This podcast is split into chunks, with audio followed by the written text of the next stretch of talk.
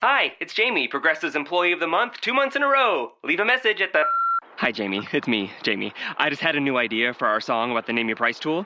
So when it's like, tell us what you want to pay, hey, hey, hey, and the trombone goes, blah, blah, blah, and you say, we'll help you find coverage options to fit your budget. Then we just all do finger snaps while a choir goes, statements coming at ya, statements coming at ya. Yes? No? Maybe?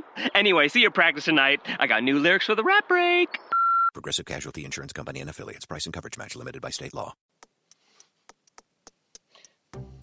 Benvenuti a Start, la trasmissione di quello di arte, blog e radio podcast dedicata alla storia dell'arte in anteprima nella diretta Spreaker dal lunedì al venerdì giovedì, e tra le 9 e le 15 eh, scusate, tra le 9.15 e le 10 è scaricabile dal sito www.quellodiarte.com dove troverete anche qualche utile immagine di riferimento. Mentre ascoltate questa puntata fate vedere che ci siete con un semplice like, con un commento oppure condividendo quello di arte sui social network che preferite. Io sono Michelangelo Mammoliti e in questa puntata vi voglio parlare delle case romane Emeredomum, cercate casa, comprate casa. Beh, quest'oggi è la puntata sull'immobiliarismo e non vendiamo sogni come qualcun altro, insomma. È alla metà dell'ottavo secolo a.C. Eh, si forma quello che è, Roma, ma Roma inizialmente era quella che era nel 753 a.C. Ecco, a Roma si trasformano le prime capanne, le, le domus, diciamo, e queste ultime però sono costituite di sono case fatte di legno e paglia, niente di che, insomma, case eh, di, di, prima necessità. Infatti i romani iniziali, Romolo, Numa, Tullio Stiglio, Anco Marzio, sono re che ancora sono sacerdoti e diciamo piccoli amministratori delle beghe che i romani da subito hanno sempre dimostrato e tutto. Invece alla metà del VI secolo con Tarquinio Prisco arrivano gli Etruschi e si cominciano a costruire murature, anzi case su una base in tufo, ma gli alzati continuano a essere in argilla. Per la prima volta iniziamo a vedere qualche tetto in tegola e a coppie, alla fine del VII secolo, scusate, del VI secolo a.C., gli alzati eh, diventano praticamente blocchi quadrati di tufo, così come le porte hanno stipiti di tufo lavorato. Quindi la casa inizia a diventare un edificio solido, un po' più grande.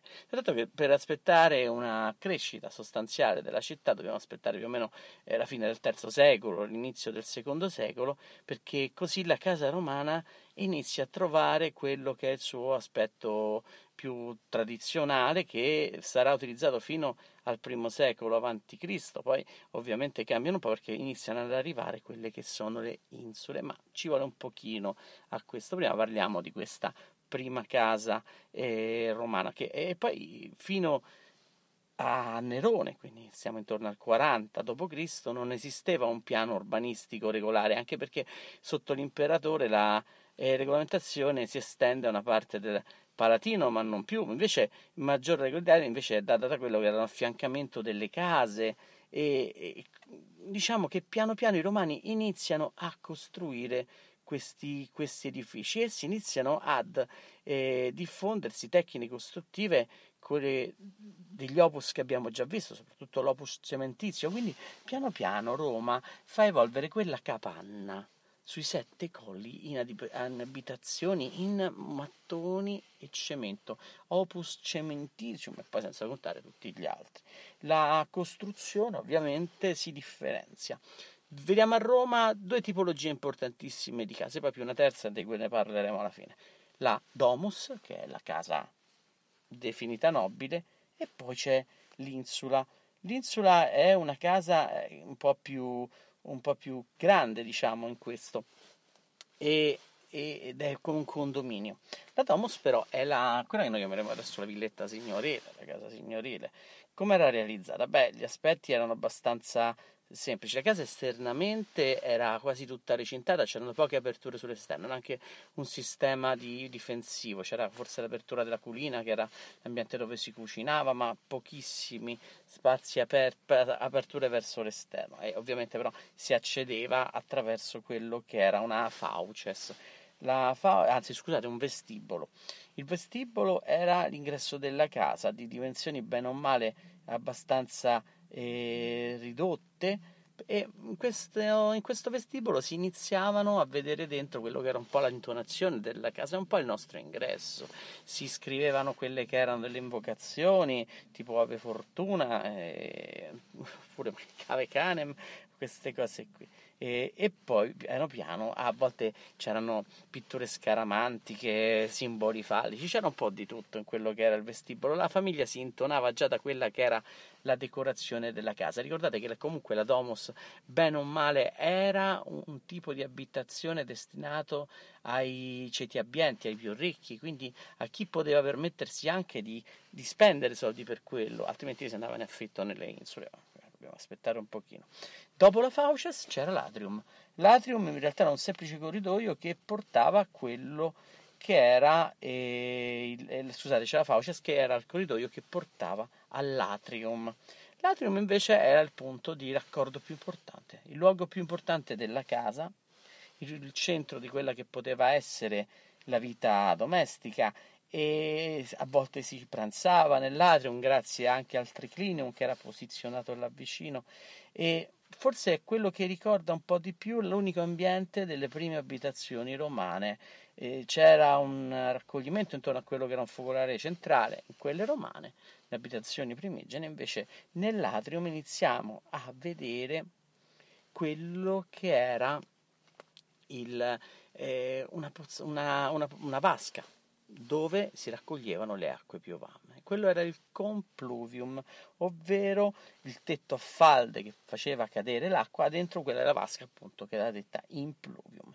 Vi dico il termine atrium, per curiosità, deriva proprio dal termine ater, ovvero uh, atro, nero, e a causa anticamente del colore nero che la fuligine dava a questi ambienti. Ovviamente adesso c'è l'acqua del compluvium e dell'impluvium della vasca cisterna che sta lì raccolta come simbolo di quella che è ricchezza. Ricordatevi che a Roma, abbiamo visto anche la volta scorsa, c'è una grande cultura dell'acqua e l'acqua diventa il simbolo comunque della pulizia, dell'igiene, del candore, ma anche comunque della ricchezza e quindi mettere una vasca d'acqua appena si entrava dentro casa significava comunque ostentare ricchezza. Gli atri potevano essere di diverso tipo, c'era l'atrium toscanico, che è il tipo più antico e realizzato con semplici travi orizzontali che sostenevano il tetto, aperto ovviamente col, col, col compluvium. Poi c'è l'atrio tetrastilo, con una colonna eh, diciamo per ogni angolo dell'atrio, quindi tetra vuol dire 4, quindi visto che erano molto spesso entrate in aperture quadrate, c'erano quattro colonne agli angoli che sostenevano tutto. Più complesso era l'atrio corinzio, che aveva più numeri di colonne e un'ampia apertura di luce nella parte superiore, era quello più ricco, più, più aperto. Poi ci sono due tipi di atrio che entrano nei cinque annoverati poi da Vitruvio nel di architettura. C'è l'atrio displuatium o displuato, tutta l'italiana, di cui manca un, proprio una, quella che è una una definizione, però è una pendenza, non se ne sono trovati troppi, però è la, è la casa col tetto che dà verso l'esterno, c'è l'apertura, ma le falde del tetto non servono per raccogliere l'acqua nell'impluvium, bensì eh, servono per buttare l'acqua fuori. C'erano delle gronde generalmente sulle, sui quattro lati della casa. E infine c'è il, lo, lo, l'atrio testurinato, che è quello che e po' più il tetto tradizionale, era completamente chiuso, non aveva il compluvium e, utilizz- e, veniva utilizzato bene o male per quelli che erano ambienti un po' più piccoli. Il tetto tradizionale poi in fondo è quello delle case eh, moderne, case di montagna, delle baite dove non deve entrare l'acqua nell'ambiente. Dalla parte opposta, quindi stiamo dentro questo che era l'atrium. Da, abbiamo, siamo entrati dal vestibolo, abbiamo passato la Fauces, che è il corridoio dove lasciavamo le nostre cose, c'era l'accoglienza dei padroni di casa, si entra nell'atrium, questa zona con la, l'acqua dentro la vasca e poi abbiamo dalla parte opposta della Fauces, quindi andando avanti, due stanze molto importanti, sono il tablinium, una grande sala aperta mai chiusa da una porta, a volte separata dall'atrium con una tenda o con una parete mobile di legno, ed era il luogo, il tablinium da tavolo, di cui il padrone di casa aveva rapporti con eh, le persone esterne, trattava gli affari, dove eh, diciamo, riceveva quelli che erano i clientes, ovvero eh, intratteneva quelli che erano i rapporti commerciali, perché ricordiamo sempre che è una casa di mercanti, di, di senatori, di, di persone che comunque in ogni caso avevano un ruolo e un impegno sociale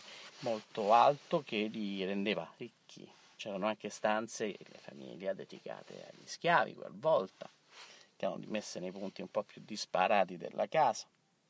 Accanto al tablinium c'era il triclinium, la sala da pranzo. Anche questa era una sala istituzionale, era la casa bella, la sala bella, un po' come si usava una volta che c'era la camera da pranzo che si entrava per ricevere gli ospiti e ovviamente eh, molto spesso la cena era il pasto principale di quello che era Roma e e dall'uso greco si mangiava distesi. Il, il triclinium l'abbiamo visto per esempio nel sarcofago degli sposi, nelle varie rappresentazioni sui vasi greci appunto, era una tradizione antica comunque di origine greca e anche qui c'era tutta una definizione di quelli che saranno i lettini, questi, questi letti a più piazze, generalmente erano tre che eh, erano dedicati ai personaggi della casa.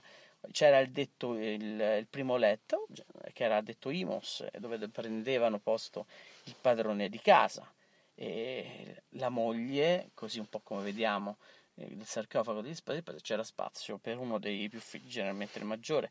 Poi nel letto di fondo c'era il medius, che era riservato agli ospiti più importanti, quindi quello diciamo con l'esposizione migliore e infine c'era il summus che era riservato agli altri convitati, quindi si mangiava sdraiati, seduti, quelli che erano anche un po' i piatti della, della tradizione romana, chissà che mangiavano, forse il, il fegato con eh, il fegato coi fichi, che era una tradizione, se poi leggiamo la cucina di Apicio troviamo un po' di tutto, si beveva questo vino impastato con acqua di mare e miele per renderlo dolce, era mostro il vino, comunque no?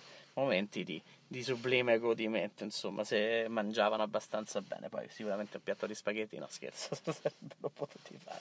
Comunque no, torniamo a noi. Eh, quindi la casa romana era un posto dove eh, si arrivava per una vita importante questa delle domos e oltre a questi intorno ai locali, quindi noi abbiamo le sale più importanti, il, la Fauces, cioè scusate, abbiamo il Tablinium, il Triclinium e poi infine abbiamo anche quello che è il, tutte le stanze intorno. A volte potevamo trovare intorno all'atrium quelli che erano anche cubicula, ovvero le stanze da letto, le camere da letto. Le camere erano disposte quasi perimetralmente a tutta la casa, molto più anche vicine, vicine, a questo spazio che era un po' il più caldo, ma si trovava anche oltre. Oltre che cosa? Oltre questi che sono il tablinium e il triclinium che dividevano un po' la casa in una parte anteriore e una parte posteriore, oltre questo si arrivava all'exedra che era un portico aperto e rinfrescato generalmente. Scusate, si arrivava al peristilium, che è il cortile interno, che a volte era un ortus a seconda di quello che era piccolo giardino chiuso. Quindi si arrivava dall'atrium, si passava per il tablino, piccolo, oppure per un piccolo corridoio laterale e si arriva al peristilium. Il peristilium è chiamato in questo modo perché ha delle eh, colonne che dividono lo spazio ed è, immaginiamo, un cortile porticato, per prendere il fresco comunque e c'erano oltre a delle, dei cubicola c'erano quelli che erano i vari eh, spazi intorno come l'exedra, dicevo prima, ovvero un piccolo portico apertico, aperto sul peristilo, rinfrescato magari da quella che era una piccola fontana, un po' di acqua corrente, perché poi là vicino spesso trovavamo anche la colina, la cucina, dove chi era fortunato aveva veramente l'acqua corrente a casa, ma erano pochissimi, infatti questo.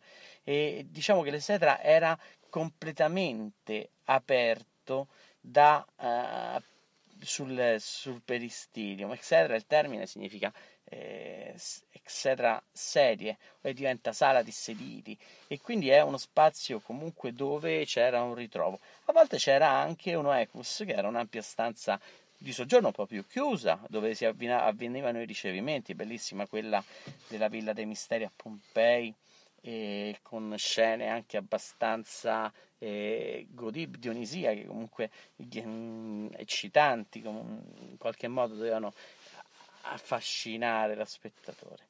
Oltre all'Oegus, quindi, e all'Exedra, avevamo altre cubicola, camere, camere da letto di piccole dimensioni, non grandi, molto spesso decorate, piccole dimensioni perché dovevano essere scaldate molto velocemente con meno uso possibile di, di carbone, anche perché poi lei diventava insalebre. Infine, intorno all'Oecus c'era la culina, vi dicevo, ovvero una cucina eh, messa spesso lateralmente insieme ad altri ambienti di servizio, a volte era accanto proprio a quelle che erano le ale, che erano altri piccoli ambienti che invece erano limitrofi all'atrium.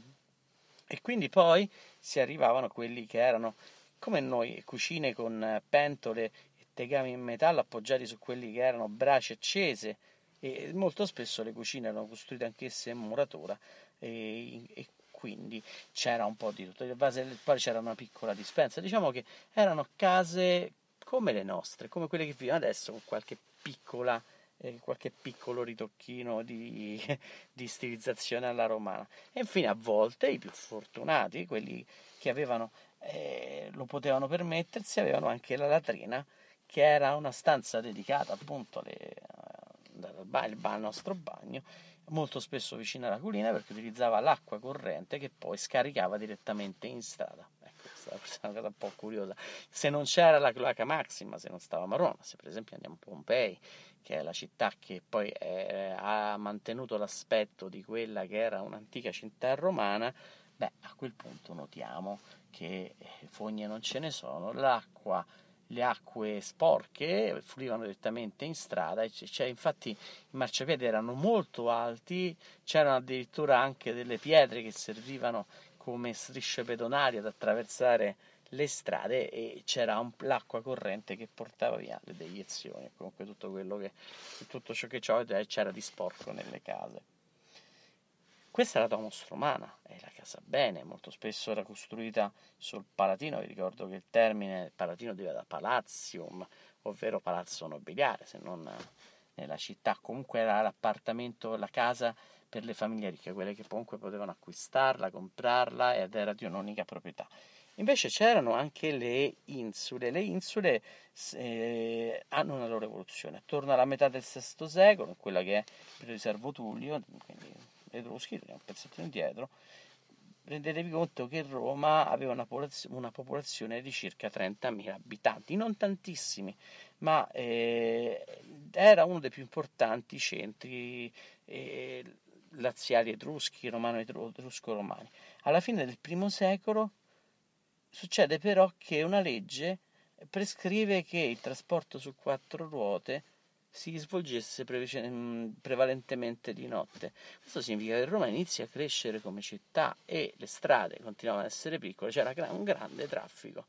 E Augusto Imperatore mm, emana un decreto per evitare che ci sia troppa confusione in città e quindi sulla notte. E questo crea un certo eh, problema che poi troviamo anche nelle città moderne, visto che per, per agevolare i trasporti e renderli veloci non c'erano i mezzi pubblici, non c'era la metropolitana, c'era il carro, ma il carro non poteva entrare, beh, Roma non può svilupparsi in larghezza, ma inizia a svilupparsi in altezza, come succede a New York, a Tokyo, a Dubai. Per velocizzare i passaggi da una casa all'altra, le case crescono in verticale, quindi tanta popolazione concentrata in un unico e quindi in un unico spazio, uno spazio molto stretto e quindi si iniziano a costruire le case di appartamenti sovrapposti, si chiamano insule. È il termine che poi a noi arriva con la parola isolato. Una insula era definita da quattro strade che la raccordavano intorno.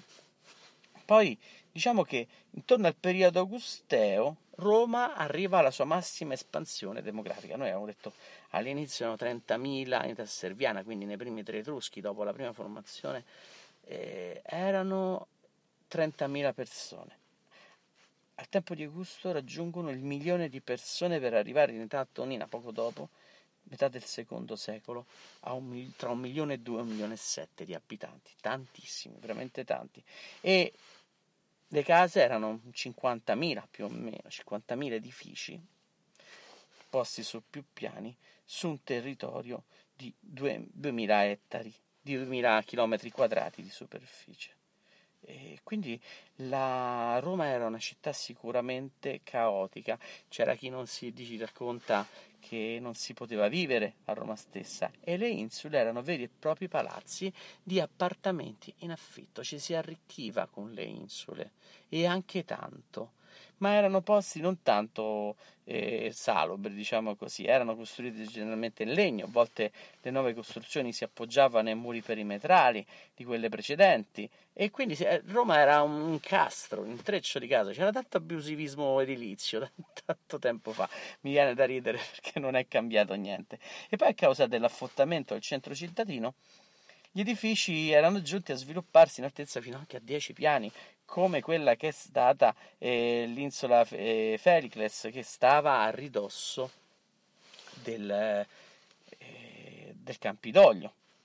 Erano 10 piani, anche se su questo Augusto mette un limite massimo di 70 piedi, quindi poco più di 21 metri, eh, di, alte- di 20 metri d'altezza, 20-21 metri, eh, ma questo a volte veniva un po' sforato, giustamente, stiamo in edilizia, quindi un metro più, un metro meno, che faccio il piano a metà e lo supero. Si arrivava comunque, dicevamo, a palazzi di 8-10 piani e generalmente l'isola, l'insula aveva una struttura che spesso ritroviamo in quelle che erano le rovine di Ostia Antica, se ci va di farci una passeggiata, e hanno, così come a Pompei, una tipologia usata soprattutto in eh, una forma di, una di, un grande basamento in mattoni e muratura e poi generalmente i primi due piani e dal terzo piano in più in su si arrivava quelle a, ad appartamenti in legno. E in una struttura in legno. Consideriamo che però le insole a parte quelle veramente alte generalmente non superavano i quattro piani d'altezza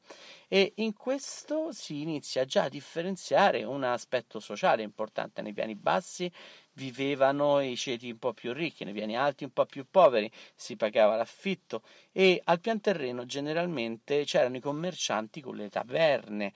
E, e loro stessi costruivano dei piccoli appartamenti sopra la taberna stessa in dei mezzanini, negli spazi dei piani un po' più bassi, ricavati con dei soppalchi sulla taberna e in questo eh, era il luogo di casa e bottega.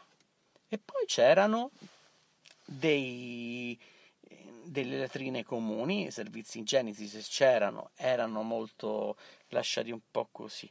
Erano grandi strutture e soprattutto i piani più alti erano in legno, però venivano eh, queste, nelle parti alte addirittura era fatto divieto di cucinare, di, di utilizzare dei fuochi vivi per evitare incendi, ma purtroppo diciamo nel 64 d.C. il grande incendio di Roma, quello dell'imperatore eh, Nerone, ecco, dopo quell'incendio Nerone fu costretto a mantenere delle regole molto severe per la costruzione delle insule e vietava lo sviluppo in altezza oltre i cinque piani. Ovviamente eh, con i, i, tutti i, mh, mm, gli abusi stati, hanno continuato ad esserci e quindi con questa costruzione a cinque piani Inoltre, per, nel periodo neoriano ci si obbligò a creare degli edifici in pietra, maggiormente, dotati di portici sporgenti dalla facciata, con spazi pubblici aperti di passaggio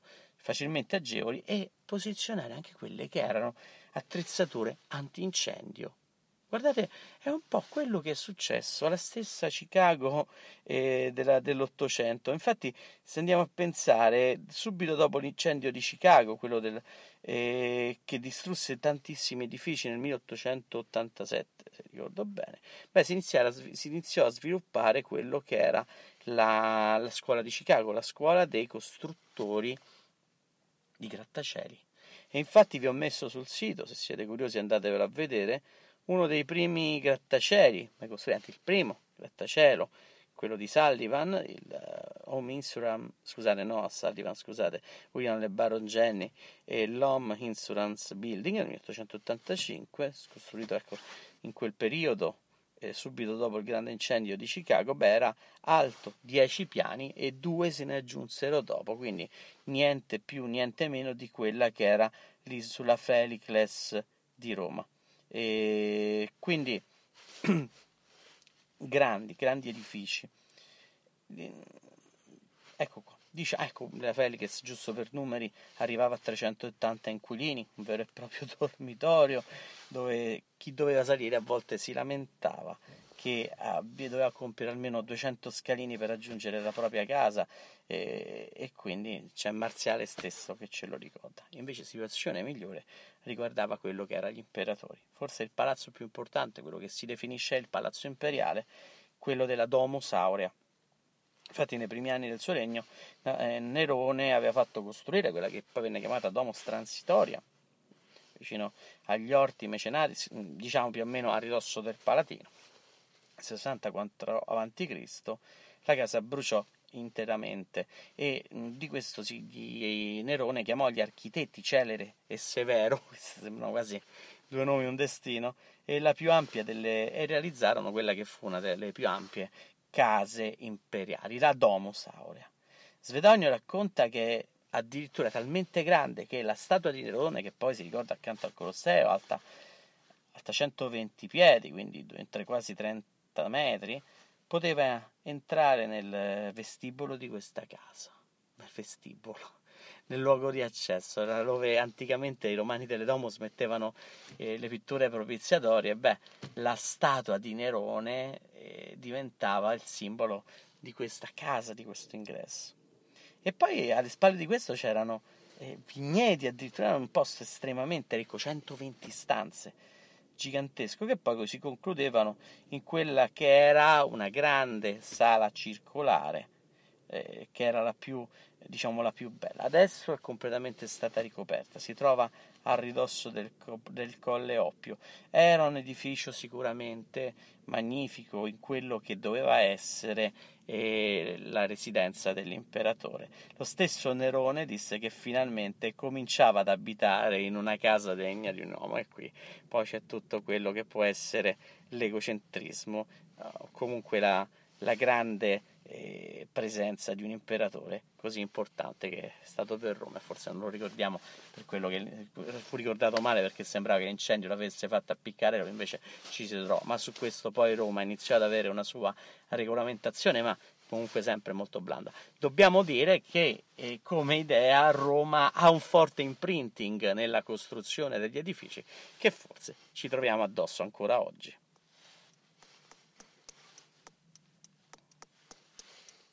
Avete ascoltato Start, vi ricordo che questa puntata la potrete trovare in podcast su Spreaker, iTunes, Spotify, SoundCloud e sul canale YouTube di Quello di Arte. Inoltre sul sito www.quellodiarte.com troverete anche le immagini di riferimento.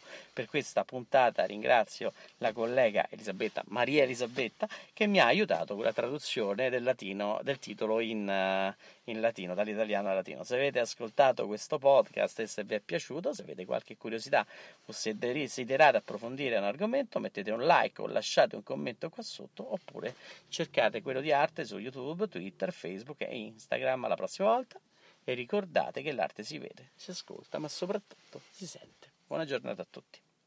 A factor that seems casual is claiming tens of thousands of LGBT lives every year. Tobacco. Yes, smoking cigarettes can damage nearly every part of our bodies. So we choose to keep this life free from tobacco. This free life, freedom to be tobacco free. Wherever you go, however you go.